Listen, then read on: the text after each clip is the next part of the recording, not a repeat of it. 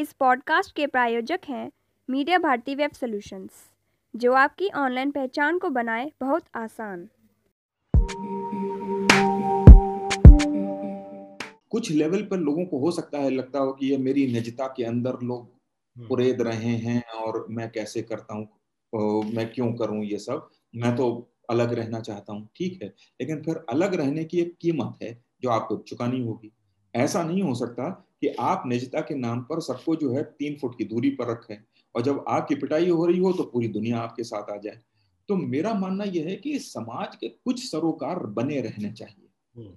सामाजिक दबाव बना रहना चाहिए। आजकल क्या हो रहा है वो जो एकांगी परिवार का और अपार्टमेंट की लिविंग का एक कल्चर शुरू हुआ है जिसमें कि लोगों ने वो अमेरिकन और ब्रिटिश तरीका अपनाया हुआ है कि मेरी प्राइवेसी मेरी निजता मेरा समय आप मेरे घर आए तो फ़ोन करके आइएगा।